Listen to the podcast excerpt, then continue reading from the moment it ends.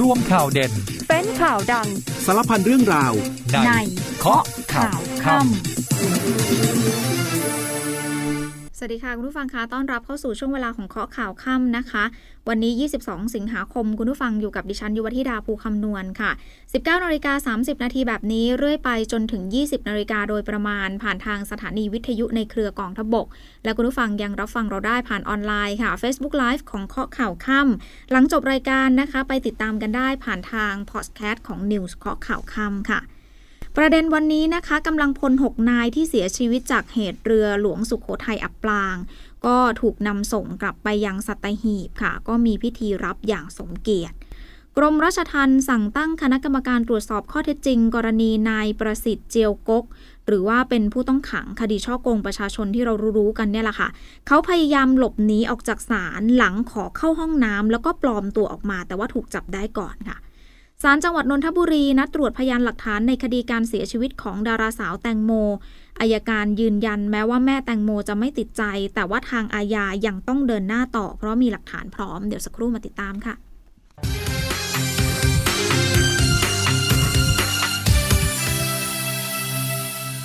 กลับมาข้อข่าวข้ามกันต่อนะคะคุณผู้ฟังคะช่วงที่ 2 ของรายการเริ่มกันที่พระราชินีแห่งภูฐานค่ะ เสด็จลงพระนามถวายพระพร สมเด็จพระเจ้าลูกเธอ เจ้าฟ้าพัชรกิติยาภา นเรนทิราเทพยวดี กรมหลวงราชสารินีสิริพัฒน์มหาวชรราชธิดาค่ะ วันนี้สมเด็จพระราชินี เจนซุน เพมาวังชุกแห่งภูตาน เสด็จพระราชดำเนิน ระราชทานแจกันดอกไม้ พร้อมลงพระนามเยี่ยมพระอาการประชวรของสมเด็จพระเจ้าลูกเธอ เจ้าฟ้าพัชรกิติยาภานเรนทิราเทพยวดี กรมหลวงราชสารินีสิริพัฒน์มหาวชรราชธิดา ณบริเวณชั้นหนึ่งอาคารภูมิสิริมังคารานุสร์โรงพยาบาลจุฬาลงกรณ์ค่ะ แล้วก็วันนี้ตลอดทั้งวันที่อาคารภูมิสิริมังคารานุสรที่โรงพยาบาลจุฬาลงกรณ์สภากาชาติไทย มีคณะบุคคลต่างๆนำแจกันดอกไม้มาถวายที่หน้าพระรูป พร้อมลงนามถวายพระพรเพื่อแสดงความจงรักภักดี และขอให้ทรงหายจากพระอาการประชวรมีพระพลานามัยแข็งแรงโดยเร็ววันค่ะ ไปกันที่เรื่องของพิธีศพกำลังพลเรือหลวงสุขโขทัยนะคะ วันนี้ทางกองทัพเรือก็ได้นำกำลังพลที่เสียชีวิตจากเหตุการณ์เรือหลวงสุขโขทัยอับปางแล้วก็พิสูจน์อัตลักษณ์แล้ว 6 นาย เดินทางจากกองบิน 5 จังหวัดประจวบคีรีขันธ์ไปยังสนามบินอุตภเปาอำเภอสัตหีบจังหวัดชนบุรีค่ะ โดยเครื่องบิน 430 ของกองทัพอากาศนะคะ ก็มีผู้บัญชาการทหารเรือเป็นประธานในพิธีรับกำลังพลที่เสียชีวิตค่ะ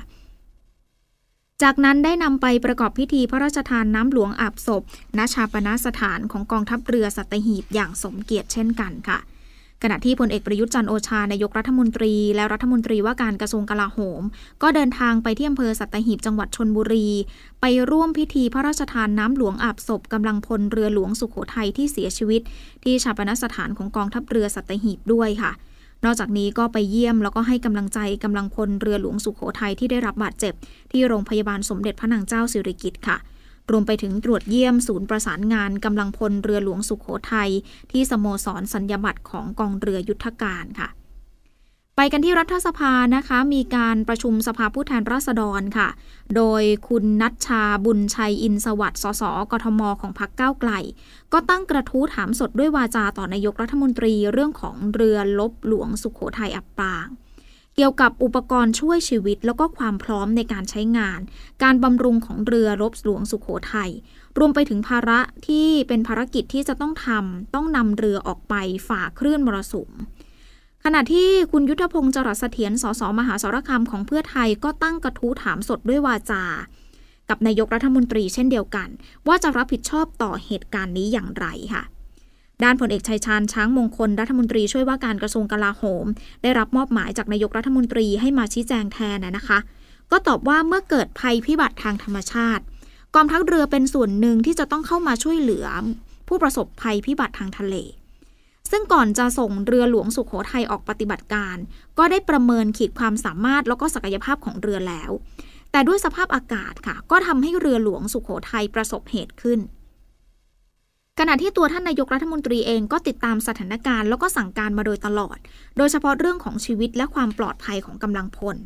และได้สั่งการให้ทุกเหล่าทัพนะคะ ระดมสภาพกำลังช่วยเหลืออย่างเต็มที่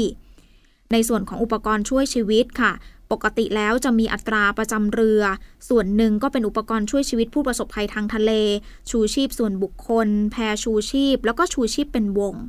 แต่ว่าแพชูชีพไม่ได้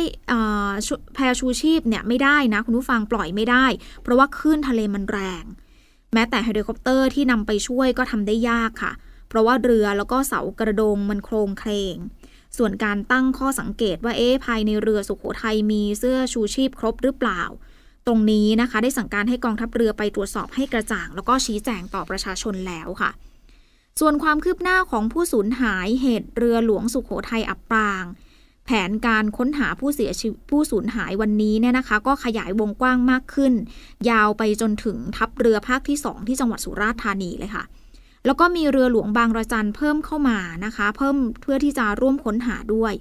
โดยได้นำอากาศยานไร้คนขับเพื่อสแกนวัตถุใต้น้ำซึ่งก็จะเน้นไปที่จุดของเรือหลวงสุขโขทัยอับปางนี่แหละค่ะ เพื่อที่จะตรวจสอบว่าเอ๊ะมันมีกำลังพลติดอยู่ภายในเรือหรือเปล่า รวมไปถึงตรวจสอบว่ามีคราบน้ำมันรั่วไหลไหมพลเรือเอกปกครองมนทัตปรินนะคะโฆษกของกองทัพเรือ ก็เปิดเผยถึงแผนการปฏิบัติการค้นหา แล้วก็การให้ความช่วยเหลือกำลังพลบนเรือหลวงสุขโขทัยที่อับปาง บอกว่าวันนี้นะคะยังคงแบ่งพื้นที่การปฏิบัติงานเป็น 11 พื้นที่ด้วยกัน ที่มีเรือแล้วก็อากาศยานรับผิดชอบการค้นหาในพื้นที่ต่างๆ นอกจากนั้นค่ะก็จะมีกำลังพลของทางเรือแล้วก็หน่วยงานต่างๆ ในสอนชน ประกอบไปด้วยตำรวจน้ำกรมเจ้าท่า กรมทรัพยากรทางทะเลและชายฝั่ง รวมไปถึงกรมประมง ร่วมปฏิบัติการค้นหาในพื้นที่บริเวณชายฝั่งค่ะ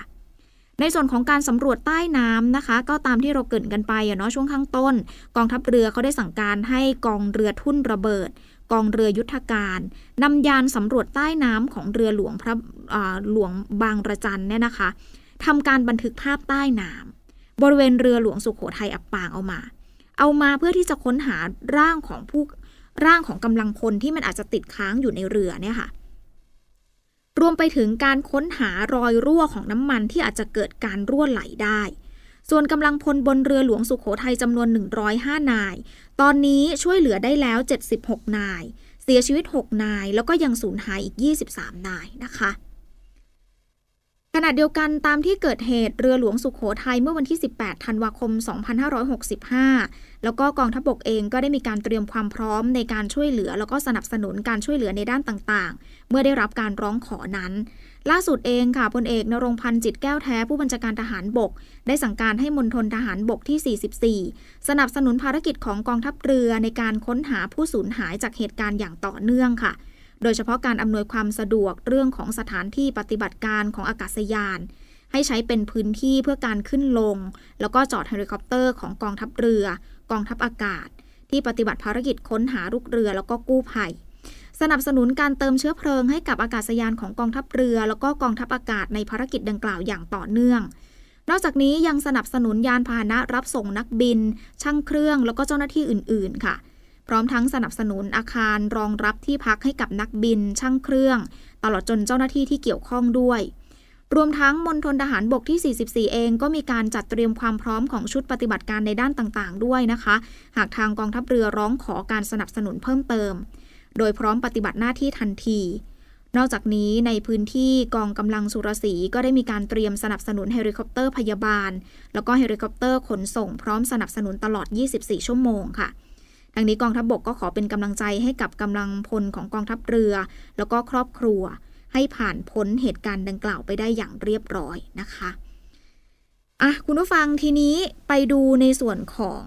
เด็กหญิงวัยสามขวบกันหน่อยค่ะ น้องเสียชีวิตนะคุณผู้ฟัง แต่ว่าผู้ปกครองเนี่ยมีการบริจาคอวัยวะให้กับสภากาชาติไทย ตรงนี้สามารถมอบชีวิตใหม่ให้กับผู้ป่วยได้อีกหลายชีวิตทีเดียวค่ะ โดยเพจ Facebook ของภาควิชาวิสัญญี โรงพยาบาลวชิระภูเก็ต ได้โพสเชิดชูเกียรติ เด็กน้อยวัยสามขวบค่ะ น้องเสียชีวิตพอเสียชีวิตแล้วครอบครัวเซ็นมอบอวัยวะส่งต่อให้กับผู้ที่รอการรับการปลูกถ่ายช่วยชีวิตได้อีกหลายคนทีเดียวนะคะ 21 ธันวาคมที่ผ่านมาค่ะ โรงพยาบาลวชิระภูเก็ต ร่วมกับสภากาชาติไทย ได้รับบริจาคอวัยวะจากครอบครัวผู้ใจบุญ พร้อมทั้งทำความเคารพร่างของผู้บริจาคนะคะ โดยในครั้งนี้ทางสภากาชาติไทยได้รับบริจาคไตสองข้าง แล้วก็ดวงตาอีกสองข้างให้กับสภากาชาติไทย ซึ่งสภากาชาติไทยได้นำไปช่วยเหลือผู้ป่วยตามเจตนารมณ์ค่ะ รวมทั้งขอกุศลที่ได้บำเพ็ญเพื่อประโยชน์แก่ผู้ป่วย จงเป็นอนุสอานิสงดลบันดาลให้กับผู้อุทิศประสบความเกษมสุขนะคะ ก็ขอเชิดชูเด็กหญิงวัยสามขวบคนนี้ แล้วก็ครอบครัวด้วยนะคะ ที่ได้สร้างกุศลอันยิ่งใหญ่ครั้งนี้ ก็คือการบริจาคอวัยวะที่ถือเป็นการสร้างประโยชน์อย่างไม่มีที่สิ้นสุดค่ะ เป็นการให้ชีวิตใหม่ กับผู้ป่วยที่เขารอการรับบริจาค ให้มีคุณภาพชีวิตที่ดีขึ้น สร้างประโยชน์ให้กับสังคมด้วย การบริจาคอวัยวะนะคะ สร้างกุศลให้กับผู้ให้สร้างชีวิตใหม่กับผู้รับหนึ่งคนให้หลายคนรับสะพานบุญ เพื่อต่อชีวิตคนที่รออวัยวะอีกจำนวนมาก ความดีที่ไม่มีสิ้นสุดก็คือการบริจาคอวัยวะเมื่อยามสิ้นสุดนี่แหละค่ะคุณผู้ฟังเดี๋ยวช่วงนี้พักกันครู่เดียวนะคะ ช่วงหน้ามีเรื่องของเหตุสะพานล่มมาฝากกันรวมไปถึงประเด็นการเมืองหลากหลายเรื่องเลยค่ะ กองทัพบกยังคงปฏิบัติหน้าที่ร่วมดูแลช่วยเหลือประชาชนอย่างต่อเนื่อง เริ่มกันที่กองพลฐานราบที่ 9 จัดอบรมหลักสูตรการช่วยชีวิตพื้นฐาน ให้กับผู้นำท้องถิ่นและประชาชน 240 คนในพื้นที่อำเภอท่าม่วง จังหวัดกาญจนบุรี หวังใช้ช่วยเหลือประชาชนในสถานการณ์ฉุกเฉินโดยเฉพาะกิจสันติสุขเข้ามอบถุงยางชีพ และยาเวชภัณฑ์ให้กับประชาชนที่ประสบอุทกภัย ในพื้นที่บ้านร่อนตำบลตันยงมัดอำเภอระแงะจังหวัดนราธิวาส กองกำลังผาเมือง ส่งฮอท145 สนับสนุนการช่วยเหลือเคลื่อนย้ายผู้ป่วยทารกเพศชาย ในภาวะขาดออกซิเจน และหายใจเหนื่อยหอบ จากโรงพยาบาลสุขภาพตำบลแม่หลองอำเภออมก๋อยจังหวัดเชียงใหม่ ไปรักษาพยาบาลต่อที่โรงพยาบาลมหาราชนครเชียงใหม่อำเภอเมืองจังหวัดเชียงใหม่ กองพลฐานมาที่ 2 รักษาพระองค์ประชาสัมพันธ์การรับสมัครบุคคลพลเรือน เข้าเป็นนักเรียนเตรียมทหาร ให้กับนักเรียนระดับชั้นมัธยมศึกษาปีที่ 4 ถึงมัธยมศึกษาปีที่ 6 ของโรงเรียนท่าช้างวิทยาคม จังหวัดพระนครศรีอยุธยามณฑลทหารบกที่ 12 จัดกำลังพลจิตอาสาเข้าร่วมอบรมหลักสูตร จิตอาสาตามโครงการปลูกป่า เพื่ออนุรักษ์ฟื้นฟูป่าต้นน้ำป่าชายเลน และป้องกันไฟป่า ณโรงเรียนทวารวดีรีสอร์ทอำเภอศรีมหาโพธิ์จังหวัดปราจีนบุรี ศูนย์ฝึกนักศึกษาวิชาทหารมณฑลทหารบกที่ 42 จัดกำลังพลจิตอาสาช่วยเหลือเคลื่อนย้ายสิ่งของให้กับประชาชน ที่ประสบอุทกภัย หมู่บ้านมันทาวรนิมิตตำบลเขารูปช้างอำเภอเมือง จังหวัดสงขลา ปิดท้ายกันที่กองพันทหารราบที่ 2 กรมทหารราบที่ 152 จัดครัวสนามและกำลังพลจิตอาสารวมจัดทำข้าวกล่องและน้ำดื่ม 1,500 กล่องนำไปแจกจ่ายให้กับประชาชนตำบลอาซ่องตำบลท่าทงตำบลตะโลฮาลอ จังหวัดยะลา ซึ่งได้รับผลกระทบจากสถานการณ์น้ำท่วม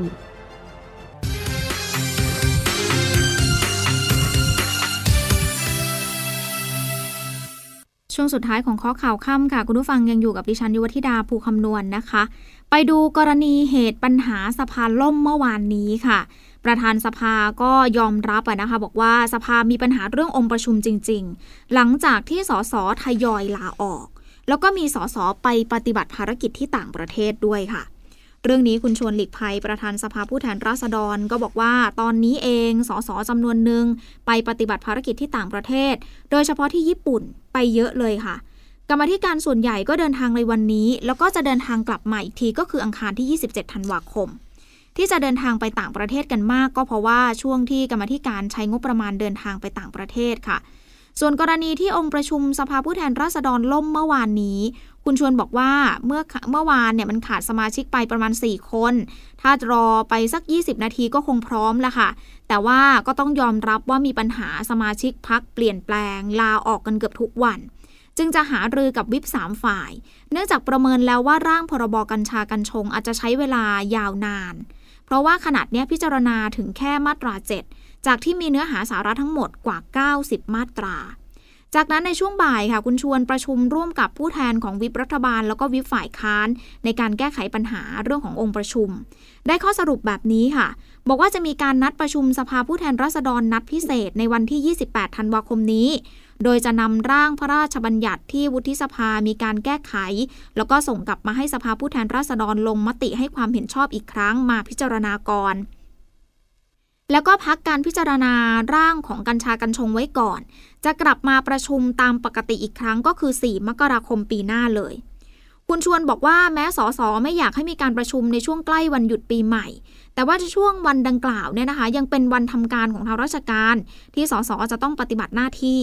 ก็ได้กำชับให้สสทั้งฝ่ายค้านฝ่ายรัฐบาล มาร่วมกันประชุมสภาผู้แทนราษฎร ในช่วงสัปดาห์สุดท้ายของปีด้วยค่ะ ส่วนการประชุมร่วมรัฐสภานะคะ นัดประชุมกันก็คือ 10 ถึง 11 มกราคมปีหน้า ก็จะมีการพิจารณาร่างพรบส่งเสริมจริยธรรม แล้วก็วิชาชีพสื่อมวลชน รวมถึงร่างพระราชบัญญัติการศึกษาแห่งชาติ แล้วก็ร่างแก้ไขรัฐธรรมนูญที่พักเพื่อไทยเสนอ คาดการณ์กันว่าจะแล้วเสร็จในการประชุมดังกล่าวค่ะ ส่วนรองหัวหน้าพักพลังประชารัฐนะคะ มีการพูดคุยถึงเรื่องการชูพลเอกประวิทย์เป็นแคนดิเดตนายกรัฐมนตรีเพียงคนเดียวด้วย อันนี้นะคะ 14 มกราคมนะเขาจะเตรียมประชุมใหญ่ของพักเพื่อที่จะเลือกกรรมการบริหารพักค่ะ โดยคุณวิรัตรัตนเศษรองหัวหน้าพลังประชารัฐ บอกว่า 14 มกราคมปีหน้า พักจะจัดประชุมใหญ่เพื่อเลือกกรรมการบริหารพักใหม่ แทนชุดเดิม ก็แน่นอนว่ากรรมการบริหารที่จะลงสสเขต ก็จะไม่ให้ผิดระเบียบกฎหมายการเลือกตั้งนะคะ ก็จะมีการเลือกกรรมการบริหารพักขึ้นมาทดแทน ส่วนตำแหน่งหัวหน้าพักเนี่ยค่ะยังคงเป็นของพลเอกประวิตยวงสุวรรณเช่นเดิม จากนั้น 25 มกราคม จะมีการจัดงานระดมทุนพักส่วนความพร้อมค่ะในการวางตัวผู้สมัครของพักขนาดเนี้ยพร้อมและประมาณ 80% คาดว่าจะสามารถเปิดตัวผู้สมัครครบทั้ง 400 เขต หลังการระดมทุนพักเนี่ยแหละค่ะ คุณวิรัตก็ย้ำบอกว่าแคนดิเดตนายกรัฐมนตรีของพักยังเป็นพลเอกประวิตยคนเดียวนะคะ ซึ่งก่อนหน้านี้เราก็ได้ยินข่าวยินข่าวบอกว่าเอ๊ะคุณมิ่งขวัญจะขอเป็นแคนดิเดตนายกรัฐมนตรีของพลังประชารัฐ แต่ว่าวันนี้คุณวิรัตย้ำแล้วว่าพลเอกประวิทย์ยังคงเป็นเพียงคนเดียวนะคะด้านคุณศรีสุวรรณจันยาเลยค่ะที่การองค์การสมาคมพิทักษ์รัฐธรรมนูญไทย ก็เดินทางมายื่นคำร้องที่กกตค่ะ ขอให้ไต่สวน คุณสายันยุติธรรม สสนครศรีธรรมราชของพลังประชารัฐ กรณีจัดทำปฏิทินปีใหม่ปี 66 มีรูปคู่ของพลเอกประยุทธ์จันโอชานายกรัฐมนตรี ทีเนี้ยมันมีรูปคู่ไม่พอ มันมีตราสัญลักษณ์ของพรรครวมไทยสร้างชาติอยู่บนกราฟิกนั้นด้วยค่ะซึ่งสงสัยว่าขัดต่อระเบียบของกกต แล้วก็อาจจะเข้าข่ายมีความผิดตามพรบประกอบรัฐธรรมนูญ พรบประกอบรัฐธรรมนูญว่าด้วยพรรคการเมือง รวมไปถึงพรบประกอบรัฐธรรมนูญว่าด้วยการเลือกตั้งสสด้วย และแม้ว่าคุณสายัณห์จะแจ้งว่าเป็นเพียงกราฟิกที่ยังไม่ได้นำมาแจกก็ถือว่าเป็นความผิดที่ไม่สำเร็จ แต่คุณศรีสุวรรณกลับมองว่า รูปมันถูกเผยแพร่ออกไปแล้ว ถือว่าความผิดนั้นสำเร็จแล้ว เพราะว่าการหาเสียงไม่ได้จำเป็นจะต้องมีป้ายอย่างเดียว แต่มันหมายรวมไปถึงสื่ออิเล็กทรอนิกส์ด้วย อะอันนี้ก็ต้องติดตามกันต่อไปนะคะ เพราะว่าคุณศรีสุวรรณไปยื่นกกตเรียบร้อยแล้ว ไปดูประเด็นตำรวจค่ะ จับนายประสิทธิ์เจียวกกจำเลยคดีช่อโกงประชาชนเขาหลบหนีระหว่างพิจารณาคดี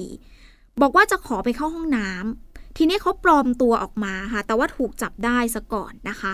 วันนี้ที่ศาลอาญาถนนรัชดาพิเศษค่ะ ผู้สื่อข่าวรายงานบอกว่าศาลก็มีการนัดพิจารณาคดีที่พนักงานอายการสำนักงานคดีเศรษฐกิจ แล้วก็ทรัพยากรสองเป็นโจทยื่นฟ้องนายประสิทธิ์เจียวกก กับพวกรวม 9 รายเขาเป็นจำเลยในความผิดฐานร่วมกันกู้ยืมเงิน อันเป็นการช่อกงประชาชน พรบคอมพิวเตอร์ก็มีความผิดด้วยนะคะ ทีเนี้ยระหว่างพิจารณาคดีเนี่ยค่ะนายประสิทธิ์เขาขออนุญาตไปเข้าห้องน้ำ แต่ในห้องน้ำค่ะ มีคนนำเสื้อผ้าแล้วก็ชุดลำรองพร้อมกุญแจไขเครื่องพันอ่าเป็นเครื่องพันธการ มาเตรียมไว้ในห้องน้ำให้กับนายประสิทธิ์ แล้วเขาก็เปลี่ยนเพื่อที่จะหลบหนี ต่อมาเจ้าหน้าที่พนักงานตำรวจศาลจับตัวนายประสิทธิ์ได้ที่อาคารศาลอาญา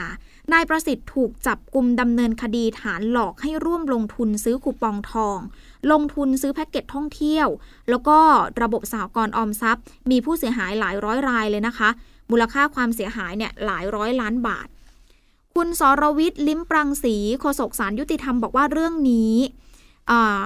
คุณประสิทธิ์นายประสิทธิ์เนี่ยนะคะ ถูกคุมตัวมาที่ศาลเพื่อนัดสอบคำให้การกรณีหลอกลวงลงทุนเนี่ยแหละนะคะ ก็เป็นทั้งเรื่องของสากลออมทรัพย์ การค้าธุรกิจบริการผลิตภัณฑ์ผสมผสาน